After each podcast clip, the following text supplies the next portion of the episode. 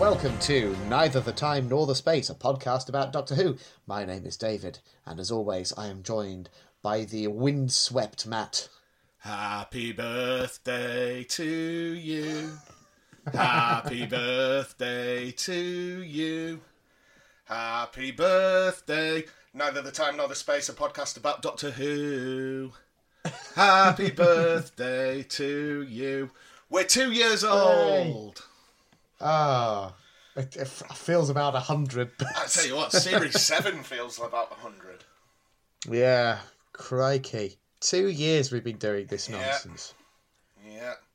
Ah, makes you think, doesn't it? Yeah. it's to the next two.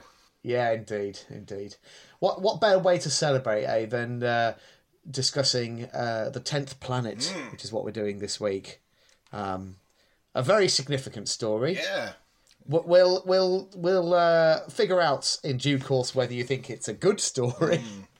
I- Is there anything you want to add to today's agenda before we start? Uh, I've got a couple of little bits. Okay. Um, first thing I wanted to do was shout out another podcast. We, we're making a bit of a habit of this at the moment, but I, one thing I've really noticed since joining Twitter, um, I've been having a great time interacting with other Doctor Who fans and other Doctor Who podcasts. It's been really nice. Um, and one that's recently uh, crossed my radar is uh, the Cloister Bell podcast. Yeah. yeah. I said hello to those this week as well. Yeah, they're, they they they're really good eggs. I've, I've been. I uh, you Rob. won't be able to listen. It's Yes, yeah. I, I won't. You won't have been able to listen to their early episodes yet because they started around the same time as us. No. and they start and they were just right out the gate. Were reviewing series eleven. I, I did go back after they sort of reached out and said hello and listened Yeah. to some that wouldn't be spoilers. yeah, And they're good northern boys like us. they they are. Well, I mean, I'm a Midlander, but Come uh, on. It's time to I hide your I- I mean- Just pre- yeah, I've I've um I've embraced uh living in Yorkshire. Absolutely. Yeah hundred percent. But uh, uh, yeah, no, uh, uh, a great, great little podcast. Um, they're they're sort of, I'd say, they're similar ages to us, but unlike us, they both sort of embraced their Yeah, Doctor Who I- I fandom was quite say, early on in in, life. in in the way that I always say Married to Who is like our podcast but good. I think the Cloister Bell is like our podcast, but instead of me and you recording together, if it was just two of you. just two enthusiastic Doctor Who fans. Yeah, yeah. Um, so it's a really nice vibe they've got, and uh, uh, they've actually owned, uh, they've just launched a, a uh, Discord for listeners, um, which I've popped onto, and, and I'm hoping that that might blossom into a nice little community. Because goodness me, Doctor Who fandom needs little pockets of good, positive fandom. Do, do, do you Um, want to say it or should I? Uh, say what? Well, well, they're only up in Newcastle. do, do you want to go for pizza? I mean, uh, I, I, I'm so hard to keep down current lockdown rules. It would be, would be. Oh yeah, they can't go for pizza um, with us. Yeah, Do you, do you want a pizza Because- update?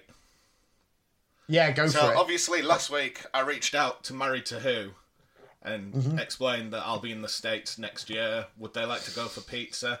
And it turns Yeah. out the closest I will be to them in America is an 11-hour drive away. Oh, that's that's a trek for one It pizza. is, but Jake let me know that actually this week they should have been in the UK on their holidays. Really? So they're Ah. scheduling to come back over next year. So I've said we'll take them for pizza, and for convenience, they can all stay at your house.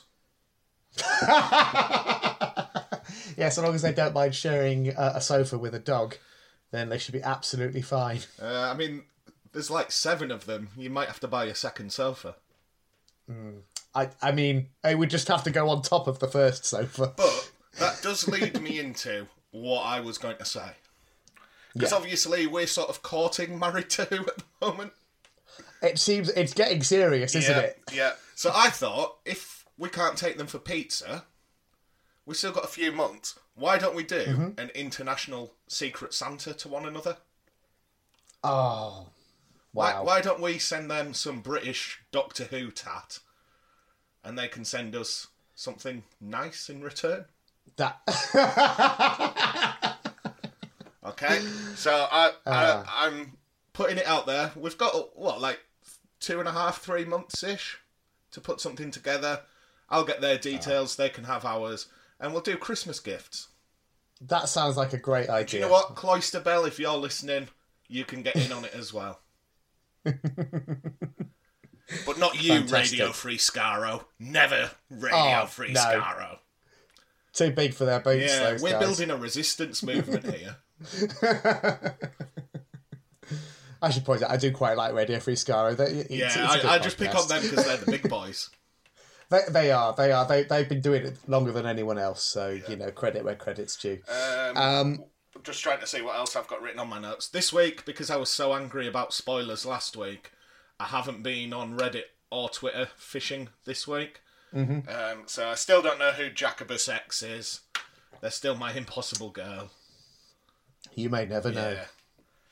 Um, have you got anything you want to add? I have got something big I Um, want to talk about, but I, I wanted to okay, sort of save I'll- that till I'll- last.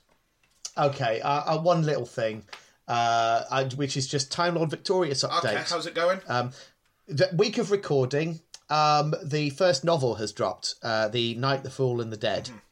Uh, good title, I think. Um, and I'm about halfway through it, maybe a little over halfway at this point. Overall, really quite enjoying it. Yeah, I, I wouldn't say. I don't want to. I don't want to get too bogged down in in uh, nitpicky stuff. Um, but it's very readable. Um, and a character that I believe will be featuring across a few different elements of Time Lord Victorious, and I think is is definitely going to be the breakout character is is Brian the Ood. okay. Um, and do you mind if I spoil this a little bit for Uh, you? I, mean, I- I've no intention of reading it, so yeah. um, so anyway, our listeners, if you don't want to know anything about Time Lord Victorious, then maybe skip ahead a minute. But um, this is nothing that hasn't already been covered in a lot of the promotional interviews and things surrounding Time Lord Victorious. Brian the Ood is is an assassin, um, trained by some. You know, no at this stage nobody's clear on exactly uh, who or, or what's behind him, but basically he's quite different to your average Ood. He's got a sort of J- James Bond type attire. Um, he's got a weird um, po- relationship with his translation sphere, where he he talks to it like it's a separate entity, called, which he calls Mister Bull, okay. and it's not clear whether that's like some sort of dissociative personality disorder kind of affair, or whether actually there is some kind of AI or something feeding him information. Um, it's it's very ambiguous, but um, yeah, Brian the Ood is a uh, very interesting, uh, quite funny, but also quite dark addition to the Was he always called Who. Brian, or has the Doctor named him that? No, he's always called Brian. He introduces himself as Brian. Okay. Um, so yeah, I, I, I, on the whole, really enjoying this this book, um, and I do recommend if if anyone's interested in it, it's it's you know not too expensive if you pick it up on on uh, as an ebook or whatever. So uh, uh, worth a punt, I'd say, if you're if you're in the market for more Doctor Who related stuff in your life, as though there isn't enough Doctor Who already. it's bloody everywhere. Indeed, it is. Um, so go on then. What's your last bit on the docket for today? Right. Well, because it's early October, Yes. uh, in a couple of weeks, it's my birthday. I'll be turning 35. And as I've got older, rather than like a child wanting things on their birthday, usually around my birthday at some point, I try and raise a bit of money for charity. All right. Yeah. So, for example, I've done things like Movember, where you grow a mustache in November for men's health. Uh, sorry, for men's health charities and what have you. Yeah. But I actually thought, why don't we tie it in to the pod? Sure. Okay, so based on your love of cheese sandwiches, based on your love of the robot Wheelie Big Cheese, Yeah. and based on the fact that the little bits in Trivial Pursuit look like cheese, uh, I thought what we're going to do, it's called the Wheelie Big Doctor Who Cheese Quiz. okay? So I estimate between now and Christmas we have approximately 12 weeks. Yes, we do. Okay? So every week I'm going to ask you a set of questions from Doctor Who Trivial Pursuit, Oh crikey! which I have bought. It's here with me. You can hear the card shaking. Oh my goodness! Okay. And if you succeed in answering all questions on the card, Yeah. I will make a donation to charity in your name. Oh my goodness! No pressure. Okay. Now, my original thought was we've got 12 weeks. I, I might do £5 a week because that's up to £60. But Right. if you only get one or two weeks, I might make it £10 just so we're not, you know. Sure. We'll see. Okay. And I also thought I might even open it up and do like a just giving page for like listeners to donate.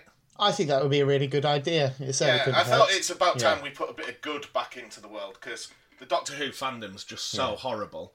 I thought we could be like the shining light in the darkness. Yes. Um. Indeed. So I, I thought, just off the top of my head, one of the go-to charities that I like to work with is the Teenage Cancer Trust. sure. Uh, I didn't know if you wanted to select a second one and we could sort of divide the winnings. Oh, you're putting me on the spot now. Uh, I would have to have a think about it. Um, Uh, well, we, we can cross that bridge later down the line. we can Because indeed. this yeah. is the first you've heard of this. It is. I indeed, sort of yeah. made it up this week and thought it was a good idea. Yes, you you have com- completely caught me off guard with this. Uh, So but, there's uh, six questions per card, okay. and the topics are Time Lords, Companions, mm-hmm. Episodes and Stories, Yeah. Years and Dates, Monsters, and Cast, Crew, and Beyond. Okay. So we're not going to do it Trivial Pursuit way, where we roll the dice and pick a colour. I'm going Okay. to ask you a full card's worth of questions Ooh, okay. covering those six topics. That's not a bad way to do it. Okay, so it's more like general Doctor Who knowledge than just one specific way. Yeah. Okay, so first card out the box. I thought you could maybe dub in some like tense quiz music behind this. We'll see. We'll see if I can be asked. Depends how busy I am at work this week. So round one, Time Lords. Yeah. Which Doctor's outfit featured a battered leather jacket? Ah, this is the war. Do- uh, the war doctor. Unless that. Oh, uh, maybe the ninth doctor though. Actually, because is the war doctor's? Is it? I mean, it is a leather jacket, and it's it's definitely the more worn of the two. Oh, you see already. see- So I tell you what. The thing is, I don't know. Wh- how deep does this does Doctor Who Trivial Pursuit go? Like, it, have they made it just for Doctor Who fans, or have they made it for like a more general audience? Um, oh, that's. See, I'm at a crossroads now. It's the it's the inclusion of the word battered because I think the ninth Doctor's leather jacket it looks comfy, but it looks sort of smart. It doesn't look like too beaten up. So I'm going to stick with my original answer, the War Doctor. Okay. I'm sorry to tell you the answer is the ninth Doctor. Oh come on! All right, I'll, I'll maybe give you one life. Thanks.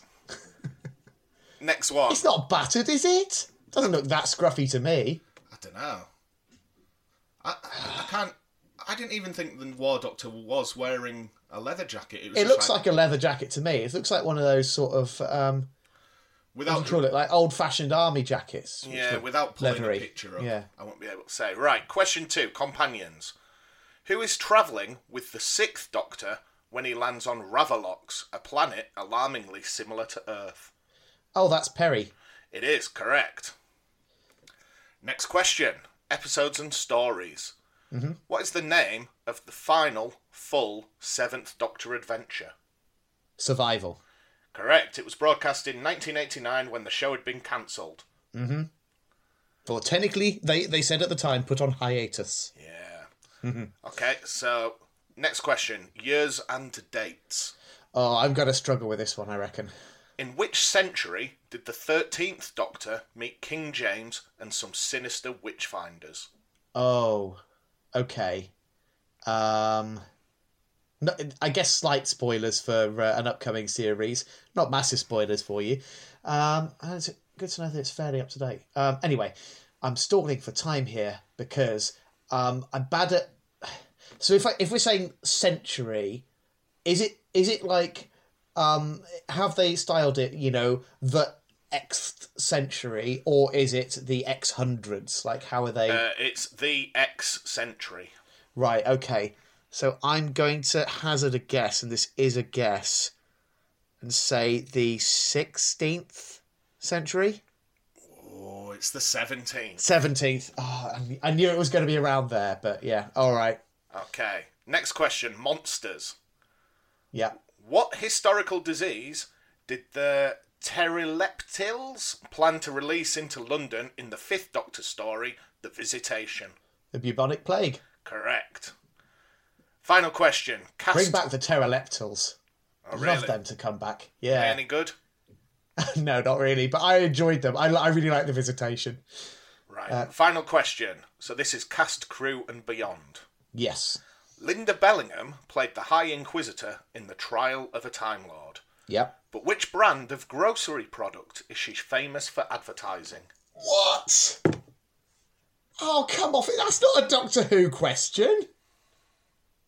If you just said, who does Lynda Bellingham play in Trial of a Time Lord, I might have had a fighting chance. I can only ask you the questions on the card, Oh. David, I'm afraid. So, what type of grocery product? Which brand? Brand? It's a oh, is it a specific specific product. brand? Oh, I don't know. Some kind of Warburton's bread. Oh, unfortunately, it's Oxo. Oh, fuck. how was I meant to know that? Uh, that was the only question on the card I knew. And there, in a nutshell, is the difference between us. Okay, so after week one of the Wheelie Big Doctor Who cheese quiz, the current prize pot stands at zero pounds. Uh, I feel like can I can I uh, suggest a tweak to this because I feel like I- I'm going to fall down on one every week. Okay, I so, think it should be like a percentage. Like I got four out of six right, didn't I? okay. So what's four sixths of a fiver? Um, should we just call it four pounds? yeah. All right, then. I'll tell you what. Yeah. uh, uh, okay. So the Take- current take- prize what- what we pot should do- stands at four pounds. And this is your money. Money I'm volunteering here, but Yeah. I think it should be um, a pound per question I get right, and if I get all six right, tenner. Fucking hell! How much do you think I earn a month? That's why I said we'll do five pounds a week because the maximum could only be sixty quid. Fucking hell! Do I look like Jeff Bezos? In case We'll, we'll, we'll, I, I would also say it. I don't look like Jeff Bezos. Yeah, I, I, I, I, you know what? I don't know if I even know what Jeff Bezos looks like.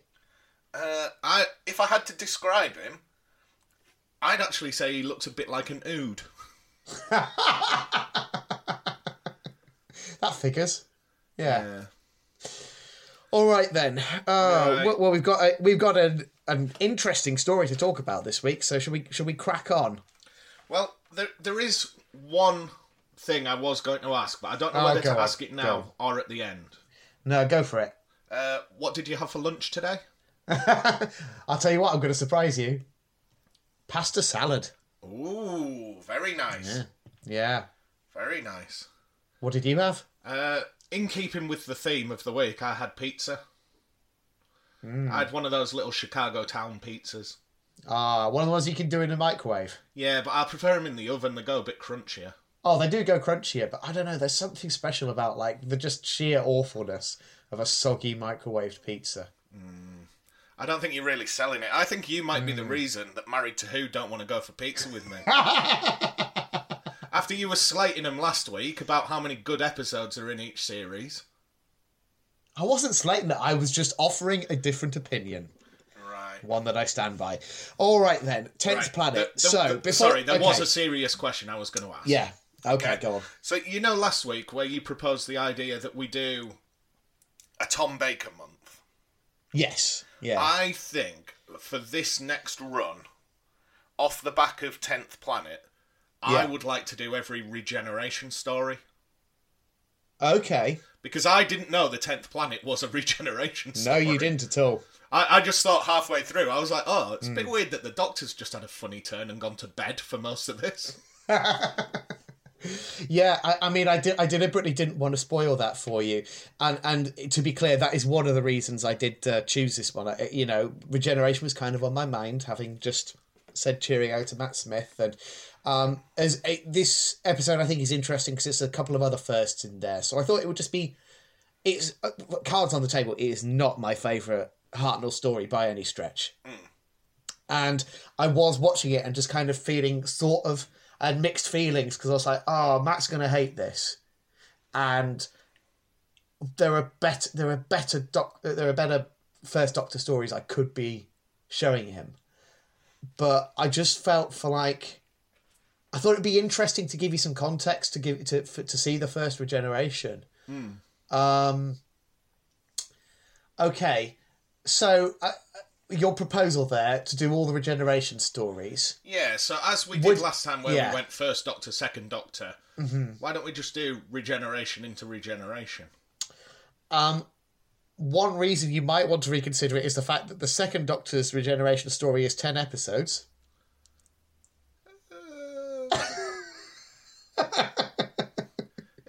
You, you say the second Doctor, that's also the second Doctor that I ranked as my least favourite. Yes, yeah. So it would be it would literally be ten episodes back to back of your least favorite Doctor to do his regeneration story, which is a good story and and uh, you know has a good reputation. But Why, why uh, don't we put it out as a Twitter poll? Yeah. And the other the other thing is there are there were a couple of other fourth Doctor stories that I particularly wanted to show to you at some point, just because I think they provide some interesting context for stuff you might encounter in the modern series at a later date. I don't want to say it'd be any, any more specific than that, Right. but um, you know I do sort of try to pick them with care. But yeah, yeah, You know, again, it's the sort of conversation we should really have off air. definitely. You know, I don't think people realise that basically Monday through Friday I don't really speak to you. Then on Saturday I'll send you a message going, "What time tomorrow?" Yeah. And then all of a sudden we spend like a couple of hours chatting. Then it's Yeah. like, "See you next Sunday." Yeah, and it's and and and and it's become now apparently routine that the first thirty minutes of the episode and just us planning what we're going to do Yeah. in future episodes. Yeah. Um, but okay, People like it. It's like watching an adventure in space and time. yeah, yeah, you're getting all all the behind the scenes. If, if they made a docudrama about our podcast, who would you want to play you? I don't know. I don't know who. We, I, I, I, I don't think there are any actors who are who have a sort of similar vibe to me. Presumably because I'm an extremely uncharismatic person. See, it's it's a shame because one of them's dead. But I think Yeah. I, I think it could be Steve Martin and John Candy, like planes, trains, and automobiles. I really feel they mirror our relationship. Yeah, I guess I can see that. yeah. Um, right. Um, shall we? Shall we crack on then? Let's talk Yeah, about the tenth well. planet. Um, so, uh, do you want me to tell you the other reason? So, obviously, regeneration was one of the reasons. The other main reason that I wanted you to see this particular story um, was it's it's the introduction of my favourite Doctor Who monsters, The Cybermen. the Cybermen. This is the first ever Cybermen story. I, I'm bored of them. Man, They're here all the time. And They they, do never pop do up a lot. What are you talking about? They they do so much standing around and talking in this, This story. this story, one of my main notes that I've made Yeah. is how are they able to tell a story that where so much happens, yet at the same time, absolutely nothing happens. Yeah, it's a real skill, and it's something that they really they they were starting around the the back end of the Hartnell era. This is because this is your classic base under siege, right? They they this uh, and that became a real hallmark of the second Doctor's era. This is one of their first attempts at doing that kind of story, and compared to some of the really good ones that come up later in the Troughton era, my God, you can tell like there is so much just spinning their wheels, waiting around for something to happen. Um, yeah, they they get a lot better at, at working out how to do a story like this, where it's a very contained set and just you know ramping up the tension and stuff. But yeah, I have some serious issues with this story as a whole. But there are elements I really love, and there, as I say, there, there are things that I really wa- thought it was important for you to see. So, So before we get into the episode, yeah, can you tell me about Polly and Ben? Because they're new to me. I, I They are, yes. Where I didn't come give you- from, who they yeah, are. I didn't give you any context at all for them. I probably should have. Um, so Ben and Polly, they hopped on board quite late in Hartnell's run, uh, in, in a story called The War Machines. Um, quite a good story, actually. Um, it's the first time in a long while that, that, that they've done like a sort of Earth invasion story kind of thing. Um, and yeah, basically, the, the, the the girl he was traveling with at that point called uh, called Dodo uh, only had a very short run and kind of wasn't working out. The production team weren't happy. They actually write her out halfway through uh, the story. Basically, she gets hypnotized. The doctor fixes her and says, "Oh, she needs to put her feet up and rest in the country." They send her off, and then she he just takes off without her. Then just picks up Ben and Polly on the way in that story Oh, instead. wow. It's it's the, one of the most unceremonious dumpings of a companion ever. Um, but yeah, Ben and Polly was an attempt, I think, to provide companions that are a bit more up to date. So Polly is very like swinging sixties, um, that kind of vibe, you know, kind of a party girl thing, and um, she encounters Ben for the first time in that story as well. Ben is uh, a, a uh, a naval recruit. I've, I've, I don't think he's he's not an officer or anything. He's what, what do you call it? Just a sailor, I guess. Right. Um, and he's sort of on shore leave. They bump into each other, get, get wrapped up into the world of the Doctor, end up somewhat. I think, it, as was often the case in the Hartnell series, if if memory serves, kind of unwilling travel uh, traveling companions initially. They just sort of like stumble onto the TARDIS and it takes off, and then they're stuck bouncing around. Which is why later in this story, when they discover that they're in 1986, they're kind of disappointed because they're like, "Oh, we wanted to get back to the 60s." you know, Ben's still sort of hoping he's going to be able to, you know, join back up with his ship. Um, but yeah, they have an interesting vibe. Um, I've not seen because it the the episodes themselves are missing. I've not seen their final story, The Smugglers. Um, it exists in audio, but I've not got round to doing a lot of the sort of telesnap reconstructions. So I don't know whether it is ever made explicit, but I always get the sense that there is a romantic element to their relationship. Okay. I don't know if you picked up on that in this story or not. This is quite early on for them. In fact, is this their second story? It might be. I can't remember now. I'm just going to have to quickly Google that. Uh, maybe second or third. I've probably already like. There, there will be more knowledgeable Doctor Who fans than me, just like screaming at their their uh, phones or whatever right now. But uh, duh, duh, duh. oh, actually, yeah, because I've already made a mistake. The Smugglers is not their last story. It's um, the one before this. What's what's the last story for the Ben and Polly? Then I've definitely I've not seen their exit. Um, all right, yes. so the more the War Machines. So basically, this is only their third story, which is quite early days for Ben and Polly. But as they go on, I definitely get a sense that there is almost a romantic element to their relationship. So in some ways, I feel they're kind of precursors to, say, Amy and Rory. Yeah. And you've got a sort of quite a young couple, quite uh, easy to identify with. Um, and uh, yeah, they, they, they get handed a lot of the action duties, especially Ben in the story. Ben is really the star of.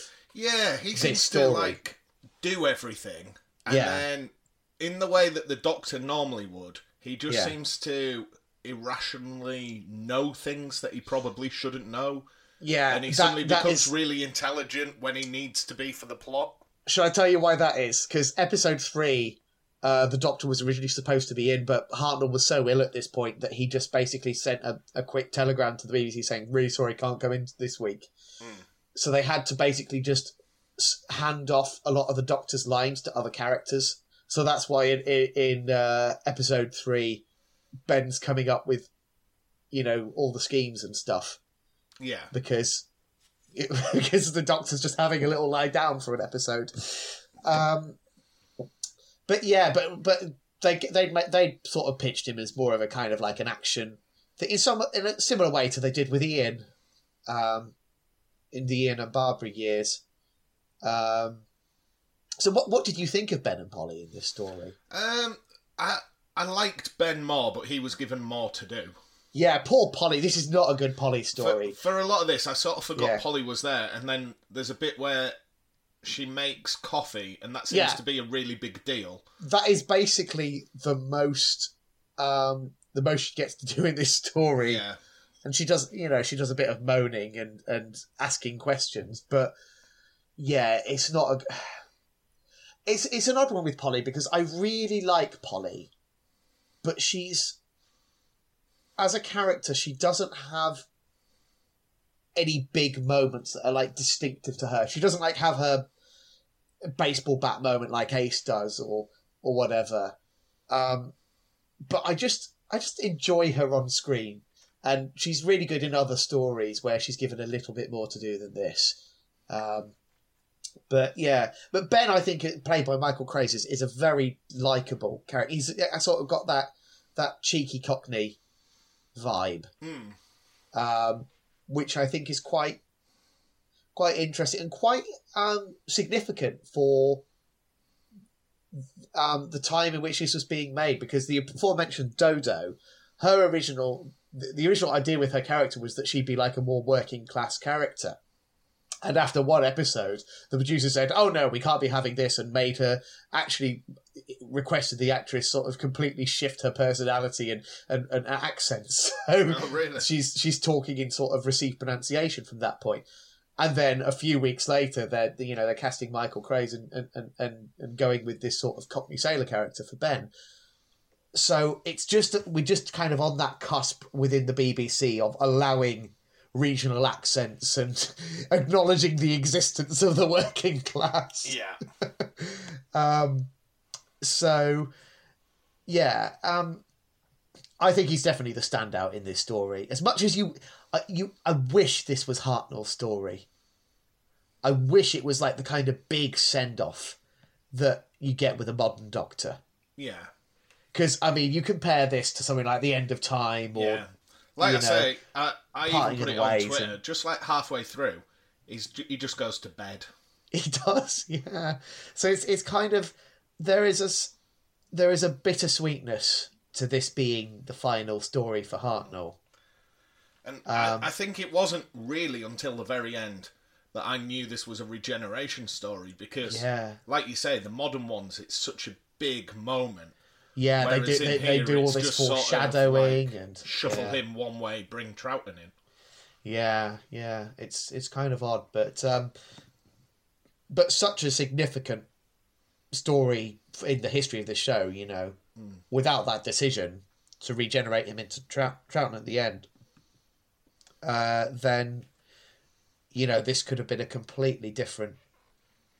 You know, this could have been the end of Doctor Who.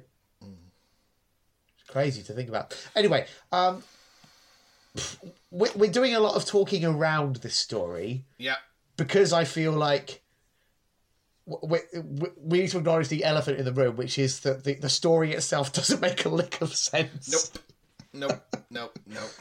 It's just a sequence of things happening which sort of impact one another in a fairly random fashion.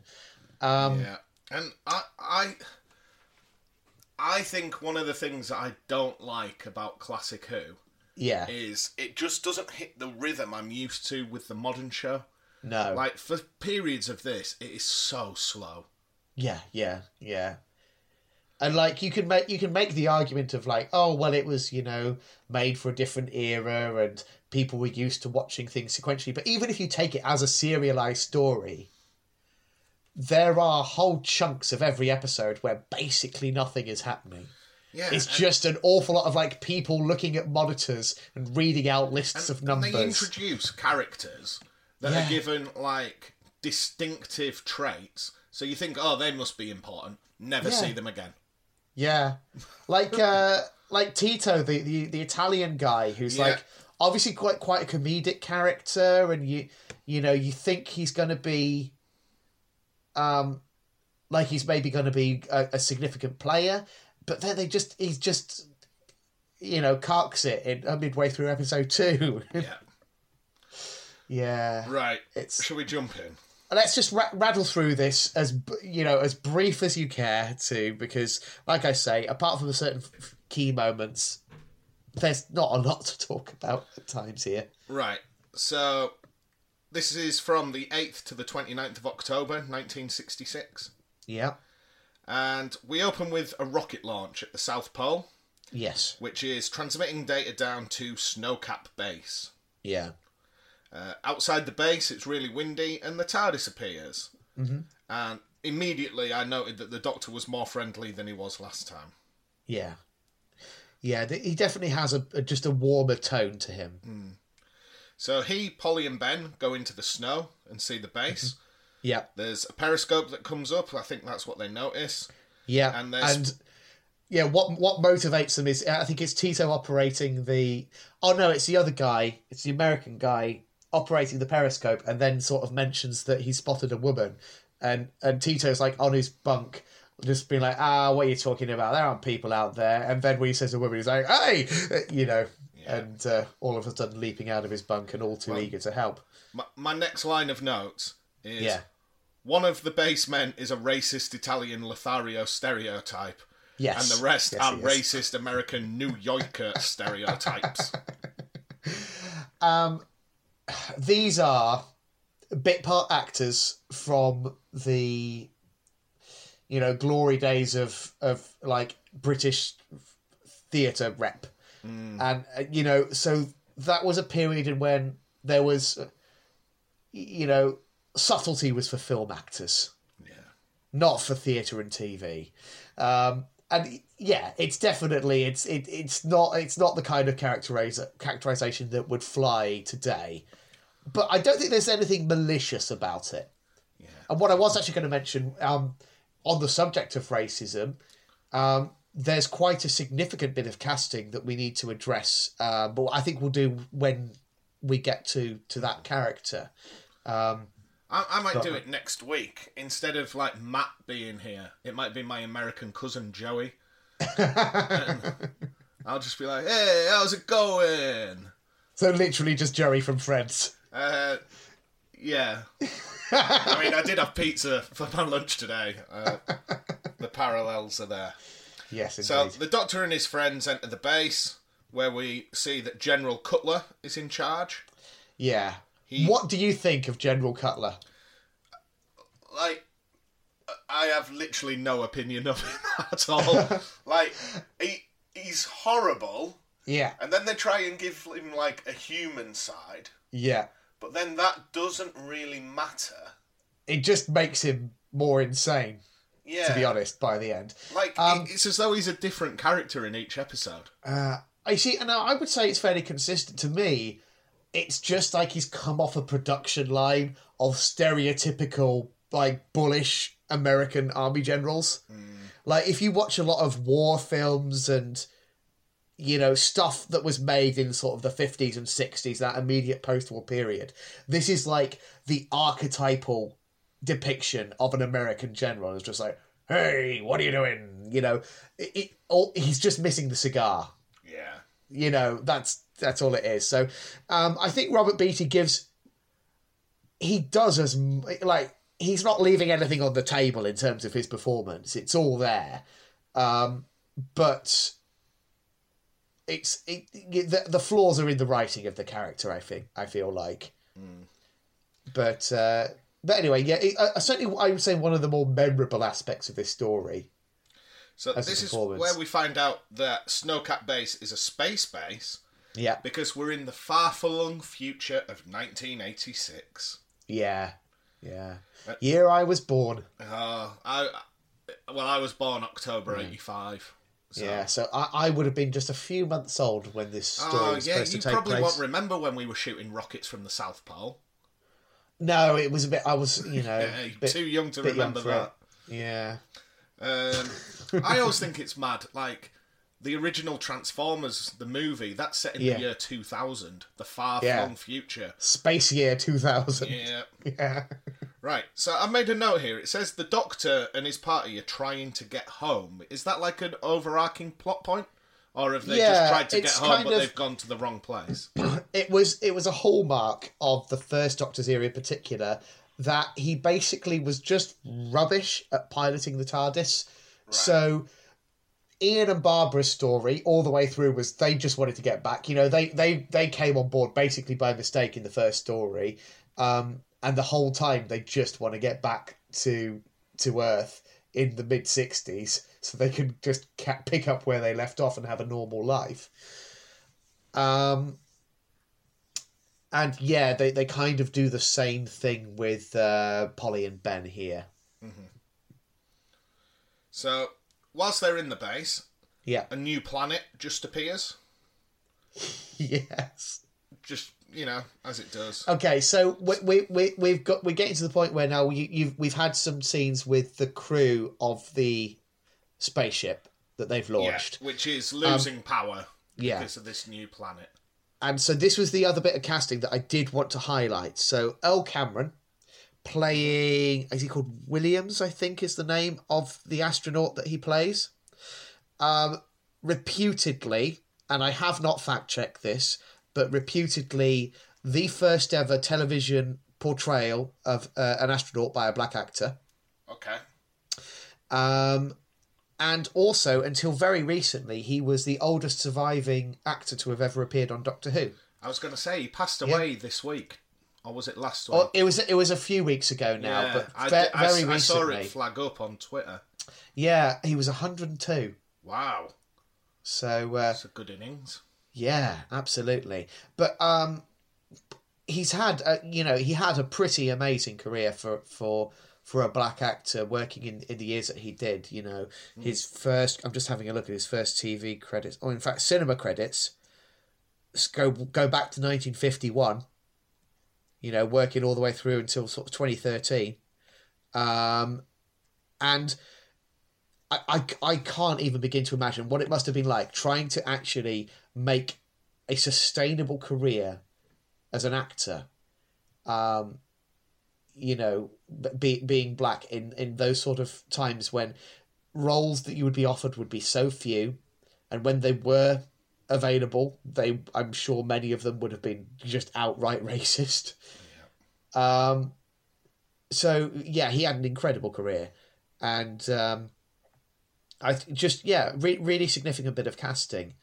Um, and uh, yeah, I, I mean, unfortunately, killed off after a couple of episodes, but you know, Yeah. it was ever thus. Um, So, once the new planet's appeared and the rocket is losing power, yeah, the Doctor tries to explain to everyone what's going on, but they all ignore him. And Yeah. instead, they discuss coordinates for far too long. yes, yeah, it, that's what I'm talking about. People just looking at monitors, reading out numbers. Yeah. It's just padding. You could have done this story in half the time. Um, so, whilst they're having that chat, the rocket begins Yeah. to plummet. The astronauts have no energy. Their Yeah. ship's descending off course. And the Doctor then forces everyone to look at the new planet. Yes. And so guess he, what, David? so yeah, It looks just like Earth. it does, doesn't it? Polly is very keen to point out that she can spot Malaysia. Yeah.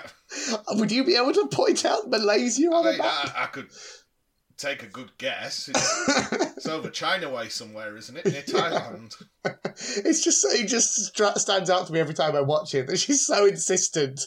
That, yes, that's definitely Malaysia. Like, she must have had a gap year there or something. Yeah. Um, but okay, so a lot to unpack here. First of all, the doctor. Did you pick that he slipped a a, a piece of paper to the um, professor? Is it a professor or doctor or Yes, whatever? But the, did, the scientist Barclay, uh, to, and it's basically just like to show his credentials. Like here, I've pre- ex- accurately predicted what you're about to see. Um, and I think we need to address the whole concept of a twin planet Yep. okay, it is inherently ridiculous. Absolutely. No question, no argument. It is a very silly idea. However, if you cast your mind forward or back, whichever way you want to think about it, to the first um, Cyberman story of New Who, hmm the uh, Rise of Cybermen and Age of Steel, where is that story set?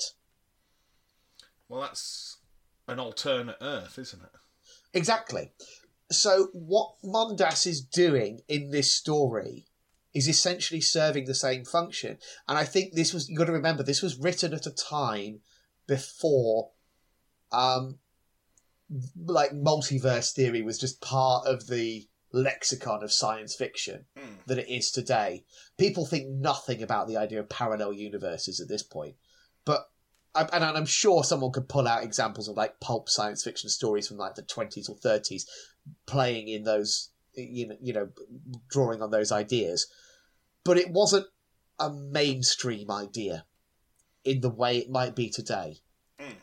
um and really what the the, the the the function that both Mondas in this story and the parallel Earth in Rise of Cyberman have is essentially the same. It's an opportunity for the for the writers to say, "Here's humanity, but just branching off Yeah. in a different direction." Because Because- so central to the idea of Cybermen is the fact that in underneath all of that metal and plastic and whatever, there's the remnants of a human being.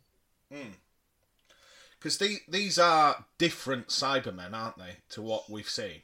Yes, and this is the other thing that, that Cybermen have no consistent origin story. Right. So we've already seen a classic story, The Tomb of the Cybermen, where their point of origin is given to be the planet Telos.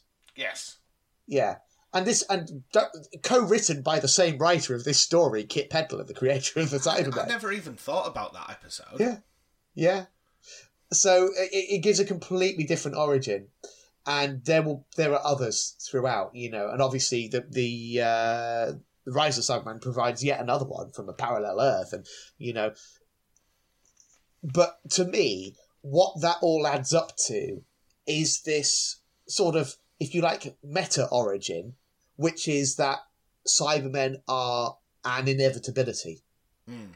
that sooner or later you take a certain human society and there is a good chance that they will end up going down this path of of further and further augmentate augmentation in the in the sake of so-called improvement. And sooner or later someone has the bright idea to strip away emotions because emotions somehow inhibit human progress. Um and this is why I love the Cybermen. I think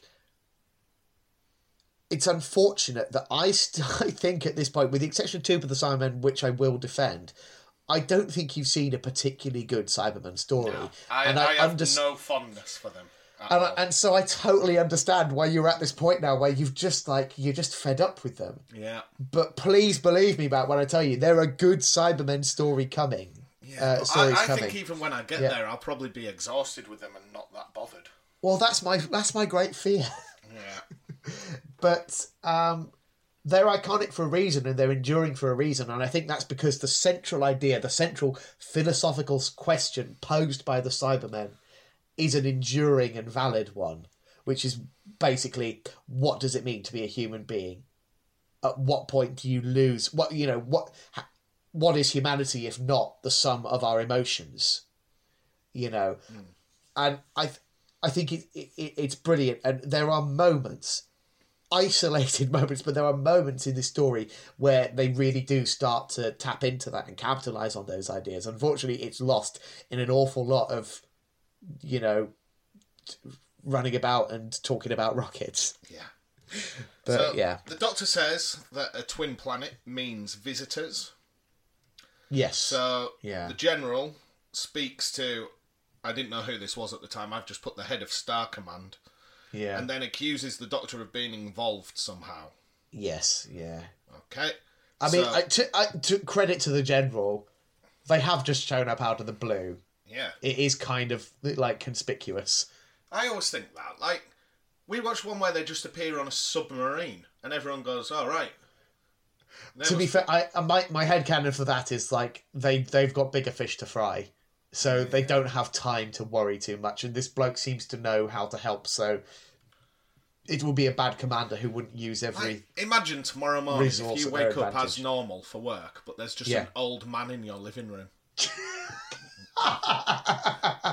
trying to hand out helpful advice and telling me that the fate of the world is at stake. Do you know what I'd do in that scenario? Yeah. I'd ring 101 and say that I've got a lost dementia patient. Um, you know, I'm happy to detain him until someone comes to collect him. Yeah, yeah. I mean, to be fair, that's more or less the, the general's attitude. He is n- he is not suffering uh, the doctor and his companions at all. Just wants them out of the way.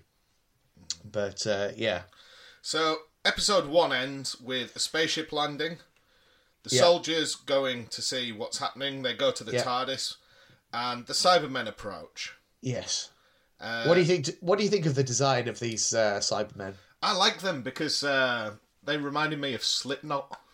Yeah, Uh, they're re- it's proper creepy, isn't it? Mainly, it's proper head. creepy in the sense of like modern Cybermen are almost too sleek. Yeah, The fact that these are like knackered, held together with duct tape. Yeah, It, it's a little bit more body horror, isn't it? It, uh, yeah, definitely. And they've got human hands. They don't have any gloves or anything on their hands. You've got like these fleshy hands protruding from the end of these like robotic arms. Um, so yeah, I think it's a really effective design. Well, let, Um, let's talk about their hands because the episode ends with them slapping some soldiers to death. yes. You know, what sort That's of the of fist the of the North Star martial arts are they using? A simple slap around the chops knocks you clean out. Yeah. Yes, but there you go. So episode one ends on such a such a cliffhanger. Yeah. I mean, it doesn't really because it sort of goes nowhere. It go it, like it reverts every time it moves to a new episode. It goes back ten minutes.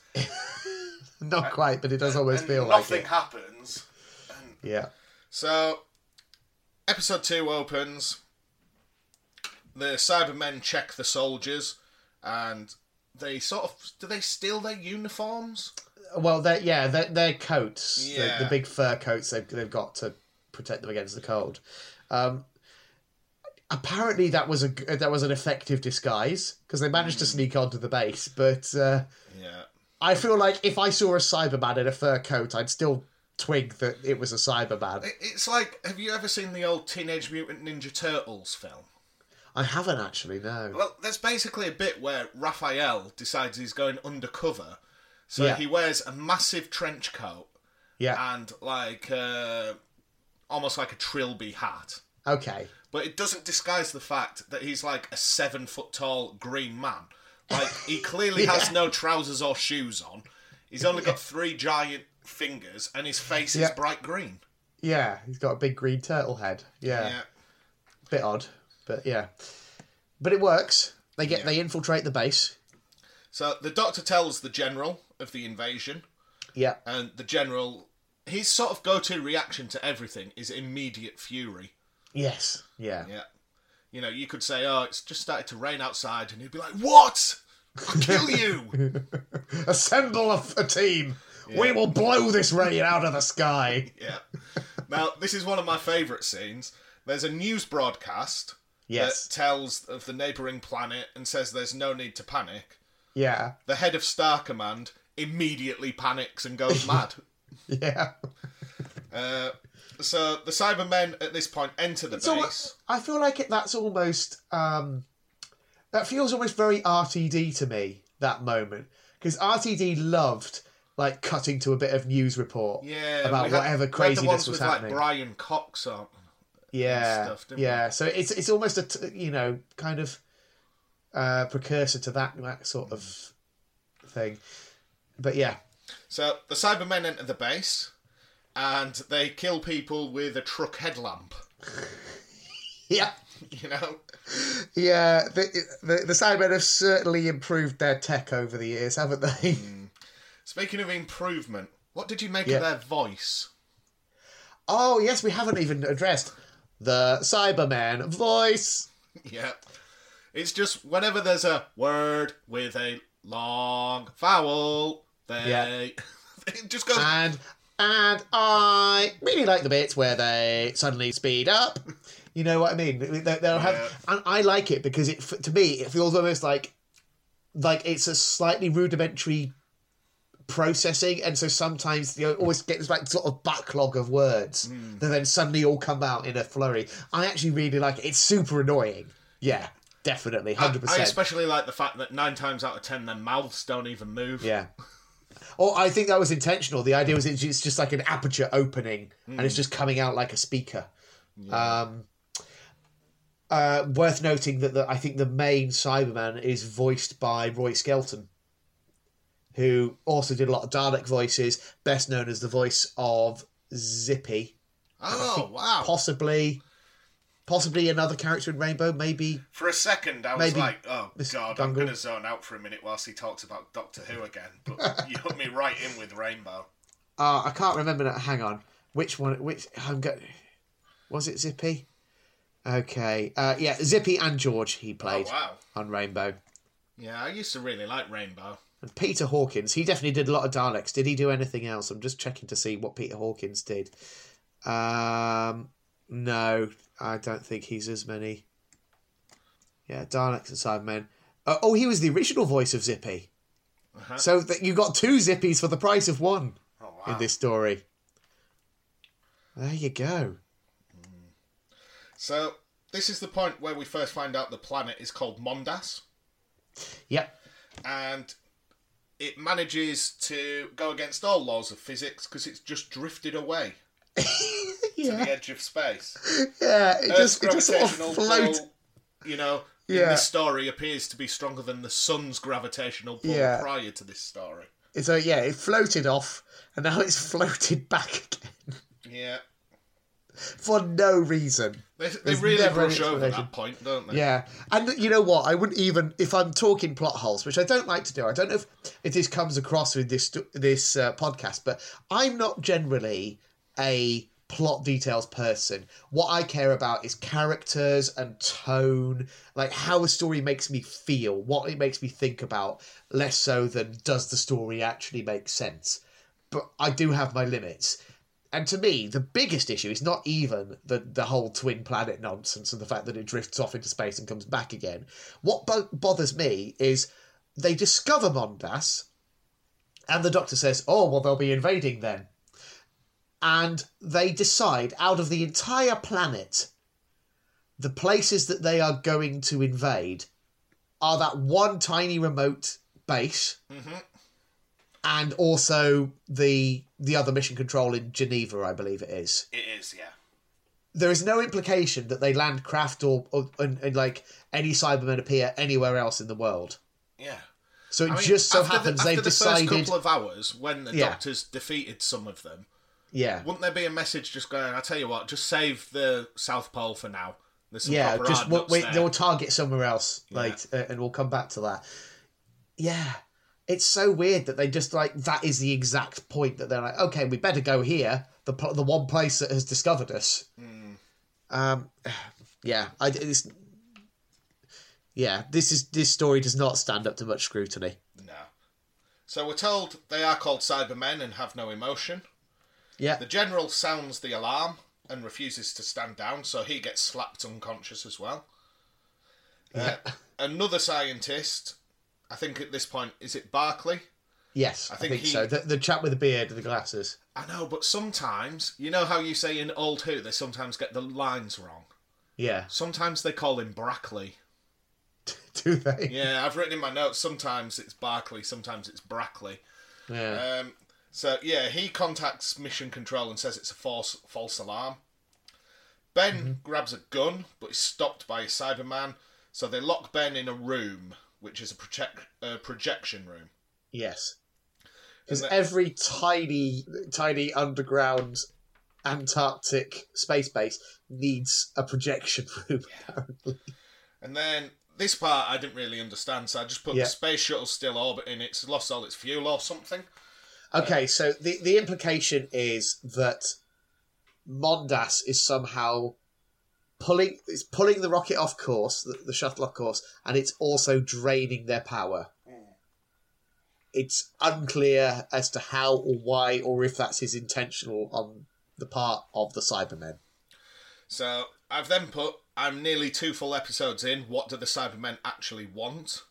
Uh, and then that's immediately answered. So they're Yeah. sapping energy from Earth to Mondas. Yes. Uh, so the space shuttle explodes. It's very, very unclear what kind of energy, Oh, they how they're going to get it. off the planet.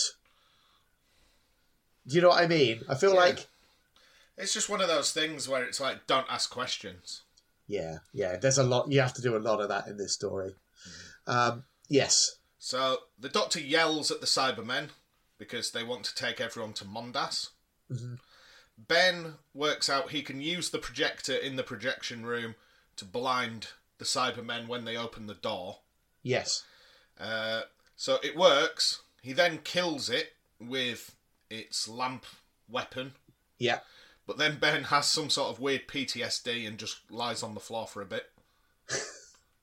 I forget what happens there. Um, well, I didn't know because I, I'd sort of worked out that Ben's a military man. Yeah. And I didn't yeah. know if that was part of his like plot arc No. that he was a bit of a pacifist and didn't enjoy killing. I don't think But so. as soon as he kills it, he just sort of like collapses to the floor. Yeah. Uh, the Doctor and Polly shout at the Cybermen some more. Is this where we get the scene where, where they they're sort of interrogating the Cybermen about what they want and what they do, and and we get the establishment that the Cybermen have had all their emotions removed. Mm. There is that very lovely line from from the Doctor. It's a bit of an iconic line where he says, "You know, I'm going to butcher it because I don't have it in front of me, but it's like love, hate, fear. Have you no emotions, sir?" Um, you know, kind of just getting to the heart of what what makes the Cybermen truly monstrous. Because as far as I'm concerned, it's not it's not all the, the, the gubbins, you know, someone's not a monster because they've got an artificial leg. What makes the Cybermen monstrous is that they have removed their emotions, Mm. which is the essence of humanity. Um, so Yeah, yeah, that, I that's like a that reoccurring theme whenever we've seen them. I mean, Yes. not necessarily in the one where they're just at war with the Daleks, but Yeah, they're just cannon fodder in that story. yeah, but in the one where they are converting people. Yeah, or more- even Go on, sorry. Yeah. No, I was going to say, and also, like, you know, even though I wouldn't say it's the best story, but, you know, uh, Closing Time, where there's this sort of theme of people being able to override the, the programming of Cybermen through the power of emotions. Yeah. You know, that's kind of their weakness almost. I thought their weakness was gold.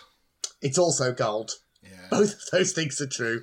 I prefer I prefer the I- think it's rather more poetic the uh, the former. Uh, gold is just a bit like uh, a convenient plot device when it needs to be. Okay.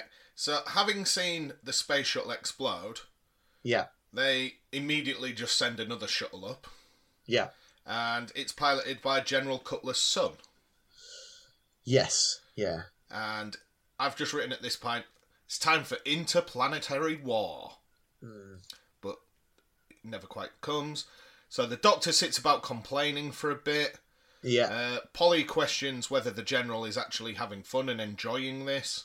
yeah, And pretty much before he can answer, hundreds of spaceships approach. yes, Okay, so that's the end of episode 2 Mm-hmm. Uh, episode three, barely anything happens, so we'll race through this. yes, yeah, Okay, so the general tries to speak to his son. Mm-hmm. The doctor has a funny turn and falls ill. yes, yeah. Has a little lie down for an So- episode. Yeah, Ben and Polly show him to his bed, and Yeah. he's very tired. Uh, the general's son in his shuttle can't see the Cybermen shuttle, so Yeah. the general says he's going to use a Z bomb to destroy Mondas. yeah, yeah. Isn't it convenient that it's a doomsday bomb at strategic locations around the globe? We've seen that before, haven't we? We have. It's a very Doctor Who trope, isn't it? I it? mean, I imagine if you go through the wrong door on the London Underground, there's probably an underground just doomsday weapon.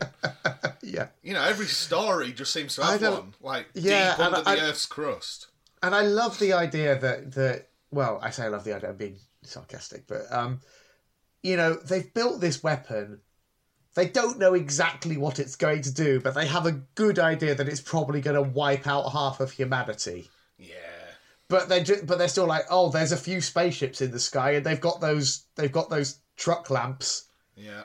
We can't take that risk. Yeah. Oh, it's it's so cavalier, and like I know it's trying to make a point about like that this is essentially the wrong call, like that we're not meant to be siding with the general, No, no, but no. it's but it's just exaggerated to the point of ridiculousness. I feel like, Yeah, but it also shows his like ruthless streak because even Yeah. now that his son's involved. yeah. Well, it feels like the moment his son steps aboard that that rocket, he's basically he just loses all critical faculties. Really, um, he just goes a bit bonkers. Yeah. Yeah. Yeah, Right. So from there, uh, they ask Geneva for permission yeah, to fire the weapon, but Geneva says they need to ask the scientists. yeah, So Ben tells the general to wait. That's one of those lines I feel was probably for the doctor. I think so. Yeah. Okay, and so does Barclay, the science man. Yeah. So Ben goes to see the doctor, who is out cold, which causes Ben to become unnecessarily angry. Yeah. and he gets so angry he climbs through an air vent. Mhm. Okay. And then I've just put this general is bloody obsessed with nuking Mondas. yeah. He, he just just let it go, pal. He's just no. He's just like he's seen it. He doesn't like it. He wants it to not exist, and he doesn't care if he's going to destroy half the Earth in the process. So Polly makes some coffee. Yes. Yeah. Finally, a bit of action for Polly. Uh, and then Barclay's really rude to her, then immediately sorry. yeah. She I then goes, like "Oh, Bark- should I make the coffee?" And he goes, "Shut up." Oh, sorry, I didn't mean that. Just like, Yeah. what's that about? I really like that. I think that's really good characterization. I think it gives it. It's what that shows is first of all that Barclay's under enormous pressure and is feeling very conflicted because at the end of the day he's the one who has to actually facilitate this insane general's whims, um, and he's you know right on the edge, but but he is still fundamentally a kind, decent person. So he snaps because he's like he doesn't he doesn't have he doesn't want to be thinking about something as trivial as coffee in that moment. But then he he re- realizes he's like, oh, I was just terribly rude to that poor poor girl who's just trying to help. Um, so I think t- for me, Barclay is the most sympathetic character in this whole story. Um, and I think is is probably the best performance. It, I'm going to look up the. It's uh, Dodimead, who's uh, David Dodimead, um, plays plays Barclay. I don't think I've seen him in anything else, but I think he's really quite good in this. And it's a, sort of a shame that you didn't get a better script, really. So they plan on firing the nuke because yes, it'll kill the general's son, but that's Yeah. one life lost as opposed to millions. Yeah, However, Barclay says to Ben that the vent he was climbing in leads to the missile silo, mm-hmm. so they can sabotage the bomb. So it will fire, but it won't cause near as much destruction as intended. Yeah. Well, I think that, or weren't they saying that it would be that all the fuel would leak out at the point of firing, so it will look like it's fire, and then it will just like a technical look like a technical mishap. Um, and hopefully not sabotage. So I've said Barclay looks like a young Jeremy Corbyn. Yeah, yeah, he does have that sort of Does look a vibe, bit sort of like him. Uh, skinny and beardy. I mean, I'll, I'll be honest. I watched this episode uh, on payday when I'd been Yeah. to a local brewery and just spent lots of money on beer. So I was, I was pretty drunk when I was watching this. This is why my notes for episode three are far fewer. Fair dues. Um, so the Cybermen approach and Yeah. are killed by the weapon torch thing again. yeah, Ben breaks in with Barclay's instructions. Yeah. Meanwhile, the doctor's still in bed. yeah. And the general notices. At what point did you realise you were getting zero Doctor in this episode? I just thought, Christ, this is lazy writing. But it was only once I'd watched the whole thing and like yeah, it's looked like it up. yeah, it's like oh maybe maybe, maybe I'm being a bit hard on him there. But yeah. Yeah. Uh, so yeah, the general notice Barclay is missing yes, and sees Ben disrupting the bomb. Yeah. And this is probably my highlight of all four episodes. Oh, go on. When he throws Ben off that ledge. like, I, I've even put the video out on our Twitter. Because Yeah, I ben, saw that. ben does like a complete 360 backflip. Yeah. So he lands on his feet really safely. like, you know, they're like, oh no, Ben! But we, we've seen him just safely drop to the floor. Yeah. Uh, so the general then talks to his son, who is losing power again.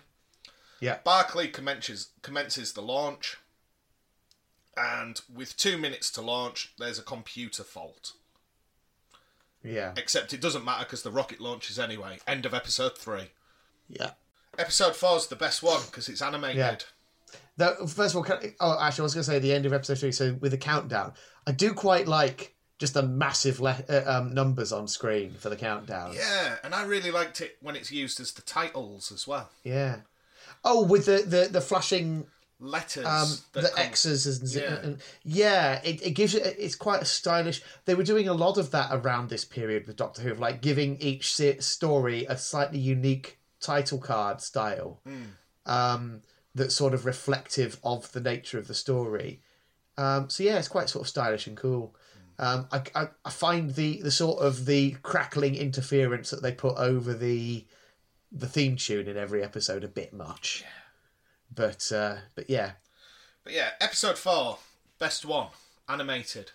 yeah. I would prefer to watch Classic Who if it was animated. Do you, that's interesting. So you find you you were kind of more engaged with it. Yeah, it, As a- make- as it a cartoon. it feel different. I think when I'm Yeah, because it is the same show. I think I'm expecting modern conventions from Classic Who.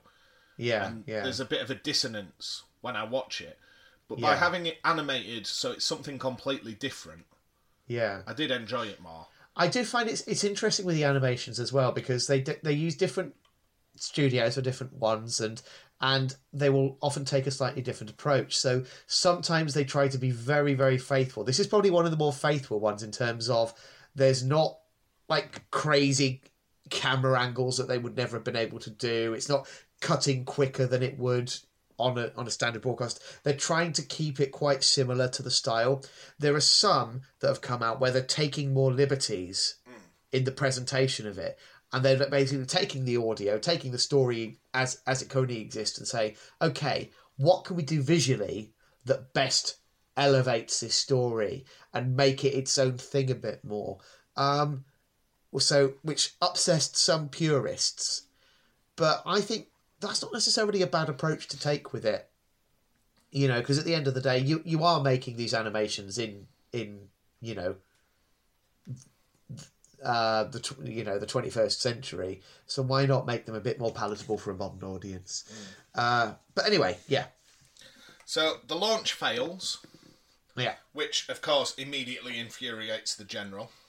naturally, Uh, the doctor wakes up at last hooray! and says his body is wearing thin. That is the Yeah. point I realised we're probably going to see a regeneration. Well, do you know do you know where you last heard that? Go on. Last words of the War Doctor. Oh, is it? Yeah, he he's when he's regenerating in his TARDIS at the end, he says, "Oh yes, I suppose it makes sense. Wearing a bit thin." Ah, So there you go. a little tie in there. That's good. Yeah, yeah, yeah. So the general pulls a gun on Barclay. Yeah, this is the point where I, I, I kind of hate this as a trope. The the military leader who snapped to the point that they're pulling guns on their own staff. Yeah.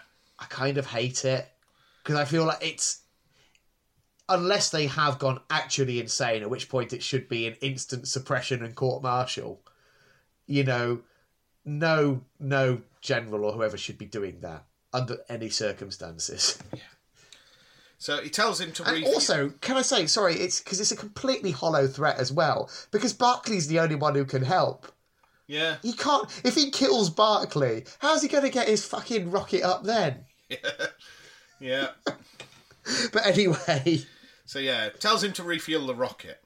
The yes. general's son then calls to say that Mondas apparently starts to glow, then dim.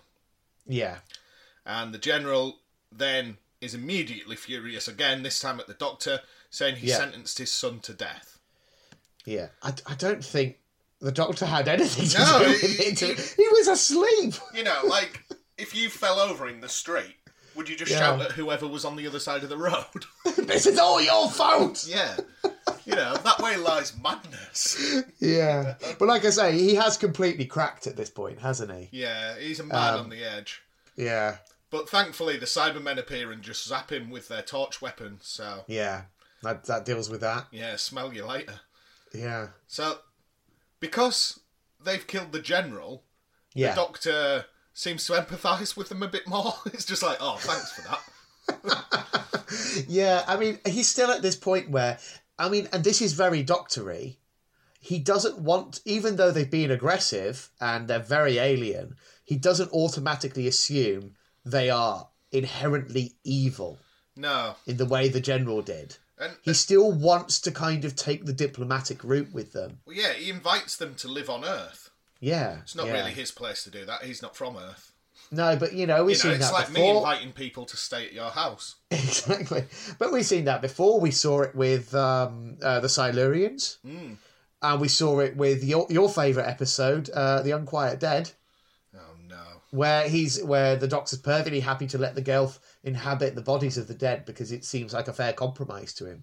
You know, the Doctor, whilst he sympathizes and empathizes with humanity quite a lot, he's not human, and he sees Earth as like just another place. Yeah. You know, so it's really interesting to see this early because obviously his encounters subsequently with the Cybermen have kind of hardened his view on like how much leeway he's willing to like how much slack he's going to cut them Mm. but uh, yeah at this early stage he's still kind of giving them the benefit of the doubt yeah. So, whilst they're considering the doctor's offer, yeah uh, they take Polly and the doctor hostage as insurance. Yeah Uh, ben Polly, is not happy about it no, Polly's knocked think- out and placed in a weird Yeah. chair. Now, I thought she was going to become a Cyberman, but it Ah, just turned out it is yeah. just a weird chair. yeah Uh, so the doctor speaks with Geneva. Turns out there's Mm-hmm. Cybermen there now as well, because the Cybermen had a second objective. yeah ap- Ju- apparently this is ju- so dumb Just to be absolute dicks, they want to use Yeah. the bomb to destroy Earth. Okay, so this makes no sense to me because because it, is it's it, I guess it's just vindictive because they said their plan was to drain all the energy from Earth so they could help their own people. I guess they're now at the point where they feel like Mondas is doomed. So they're like, right, well, I guess we'll just destroy Earth as well. Yeah. Why? Why not take up the Doctor's offer and kind of try and find a way to live together? It makes no sense to me. If if their if their their goal up until that point has been survival, why now suddenly be like, oh well, that's not an option. So fuck it, just keep taking you all down with us. Yeah. But yeah. Absolute dick move. Yes. So- Ben tries to stall for time. He's now being tasked with helping relaunch the rocket. yeah, Uh, and he wants to know why he's been kept alive. Why do the Mm-hmm. Cybermen need human? Why aren't they fixing the rocket themselves?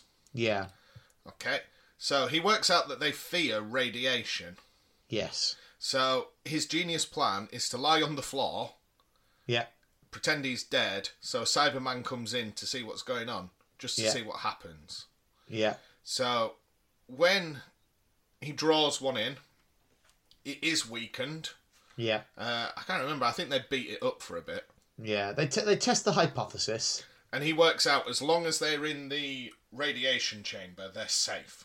Yeah, And what they should do is just hide there till Mondas blows up anyway. yeah, Okay. Then Ben just pulls all the wire out of the machine to stop the Cybermen spying on him. Okay.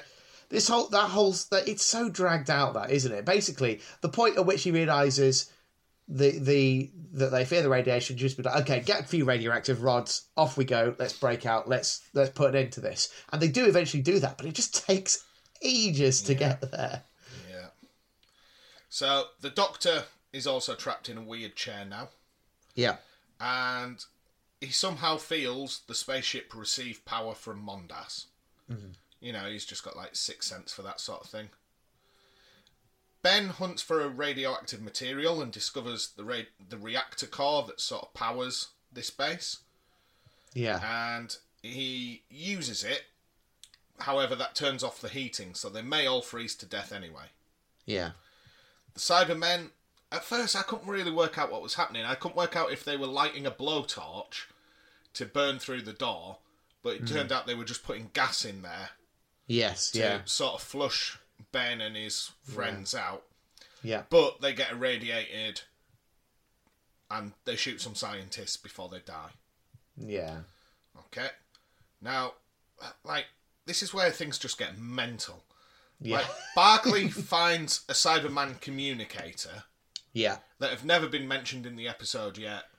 You know, No. how he knows how to work it immediately, I don't know. Who knows? But yeah. he uses it to summon more Cybermen because he's like baited a trap. So Mm-hmm. he's able to like kill more as they come. So the Cybermen appear as Mondas breaks apart Yeah. and they immediately disintegrate. Yeah. It's total Deus Ex Machina. Yeah. Like none of this matters because they're all dead. Yeah. They could have. They all just could have waited. So how, how They, we- everyone, everyone could have just walked into the TARDIS and just waited for a couple of hours. I was going to and this say like, episode would have. I was Yeah, going to say, sorry. how do we have Cybermen in the future? But they're from Telos, not Mondas, aren't they? Yeah. Yeah.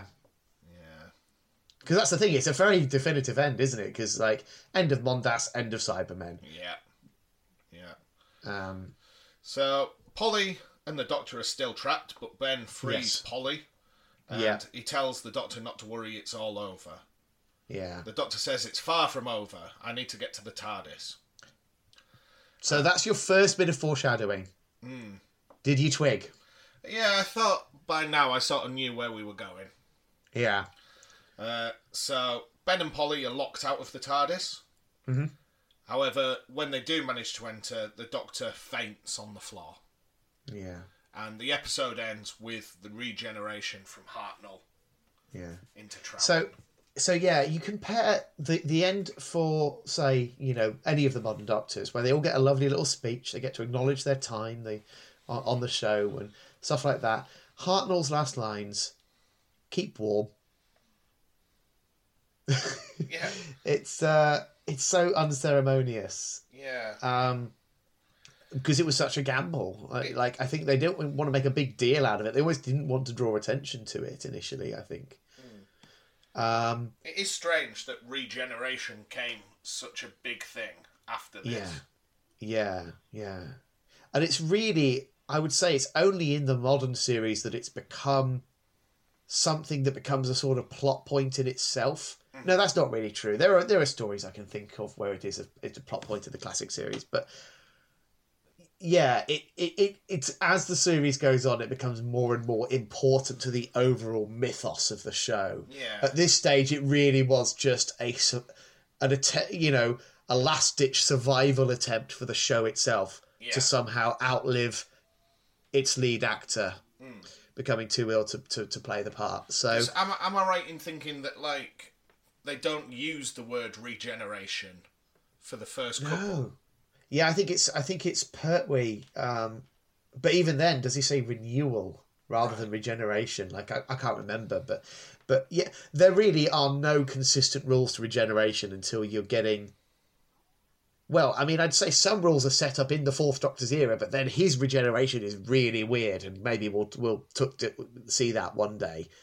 But there's some really weird elements. It's it's really not done consistently at all until the modern series Right. where at least with them on show, like they have a very consistent effect that they use, and the doctors talk about it in a similar way, and Yeah, and there's It like feels more- it's coming. yeah, yeah. But it's it's yeah. In the, in the classic series, it's every single one has has sort of weird wrinkles to it that are just like, does that really fit? um, but uh, yeah.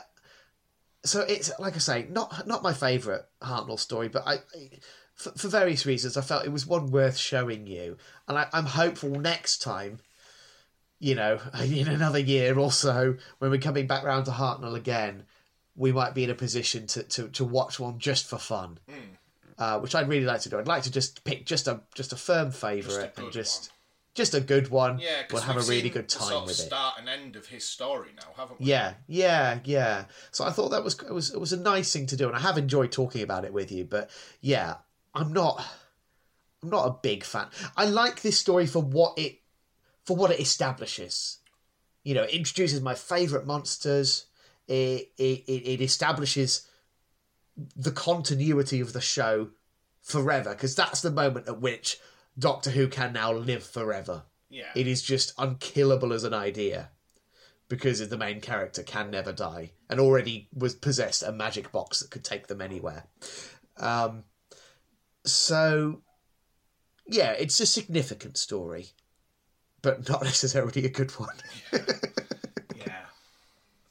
but anyway, um, next week we're finally on to uh, the Capaldi era. So that's exciting. That'll be a bit different. Maybe. Or maybe it'll be more, Yeah. the, more of the same. Let's delete some stuff from our Google Drive, make way for all those angry emails. Um, so yeah, so do join us next week when we will be watching the first episode of Series 8, Deep Breath. But until then, thank you very much for listening, everyone, and cheerio. Bye now.